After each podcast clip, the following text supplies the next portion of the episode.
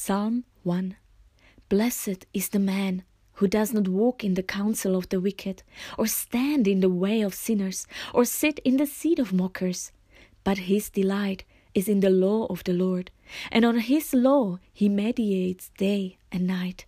He is like a tree planted by streams of water, which yields its fruit in season, and whose leaf does not wither. Whatever he does prospers. Not so the wicked. They are like chaff that the wind blows away. Therefore, the wicked will not stand in the judgment, nor sinners in the assembly of the righteous. For the Lord watches over the way of the righteous, but the way of the wicked will perish. Psalm 2 Why do the nations conspire and the peoples plot in vain? The kings of the earth take their stand, and the rulers gather together against the Lord and against his anointed one. Let us break their chains, they say, and throw off their fetters. The one enthroned in heaven laughs. The Lord scoffs at them.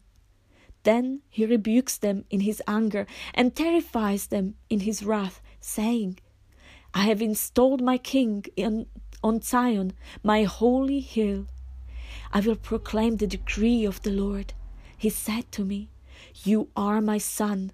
Today I have become your father. Ask of me, and I will make the nations your inheritance, the ends of the earth your possession. You will rule over them with an iron scepter, you will dash them to pieces like pottery. Therefore, you kings, be wise, be warned, you rulers of the earth. Serve the Lord with fear, and rejoice with trembling. Kiss the Son, lest he be angry and you be destroyed in your way, for his wrath can flare up in a moment. Blessed are all who take refuge in him.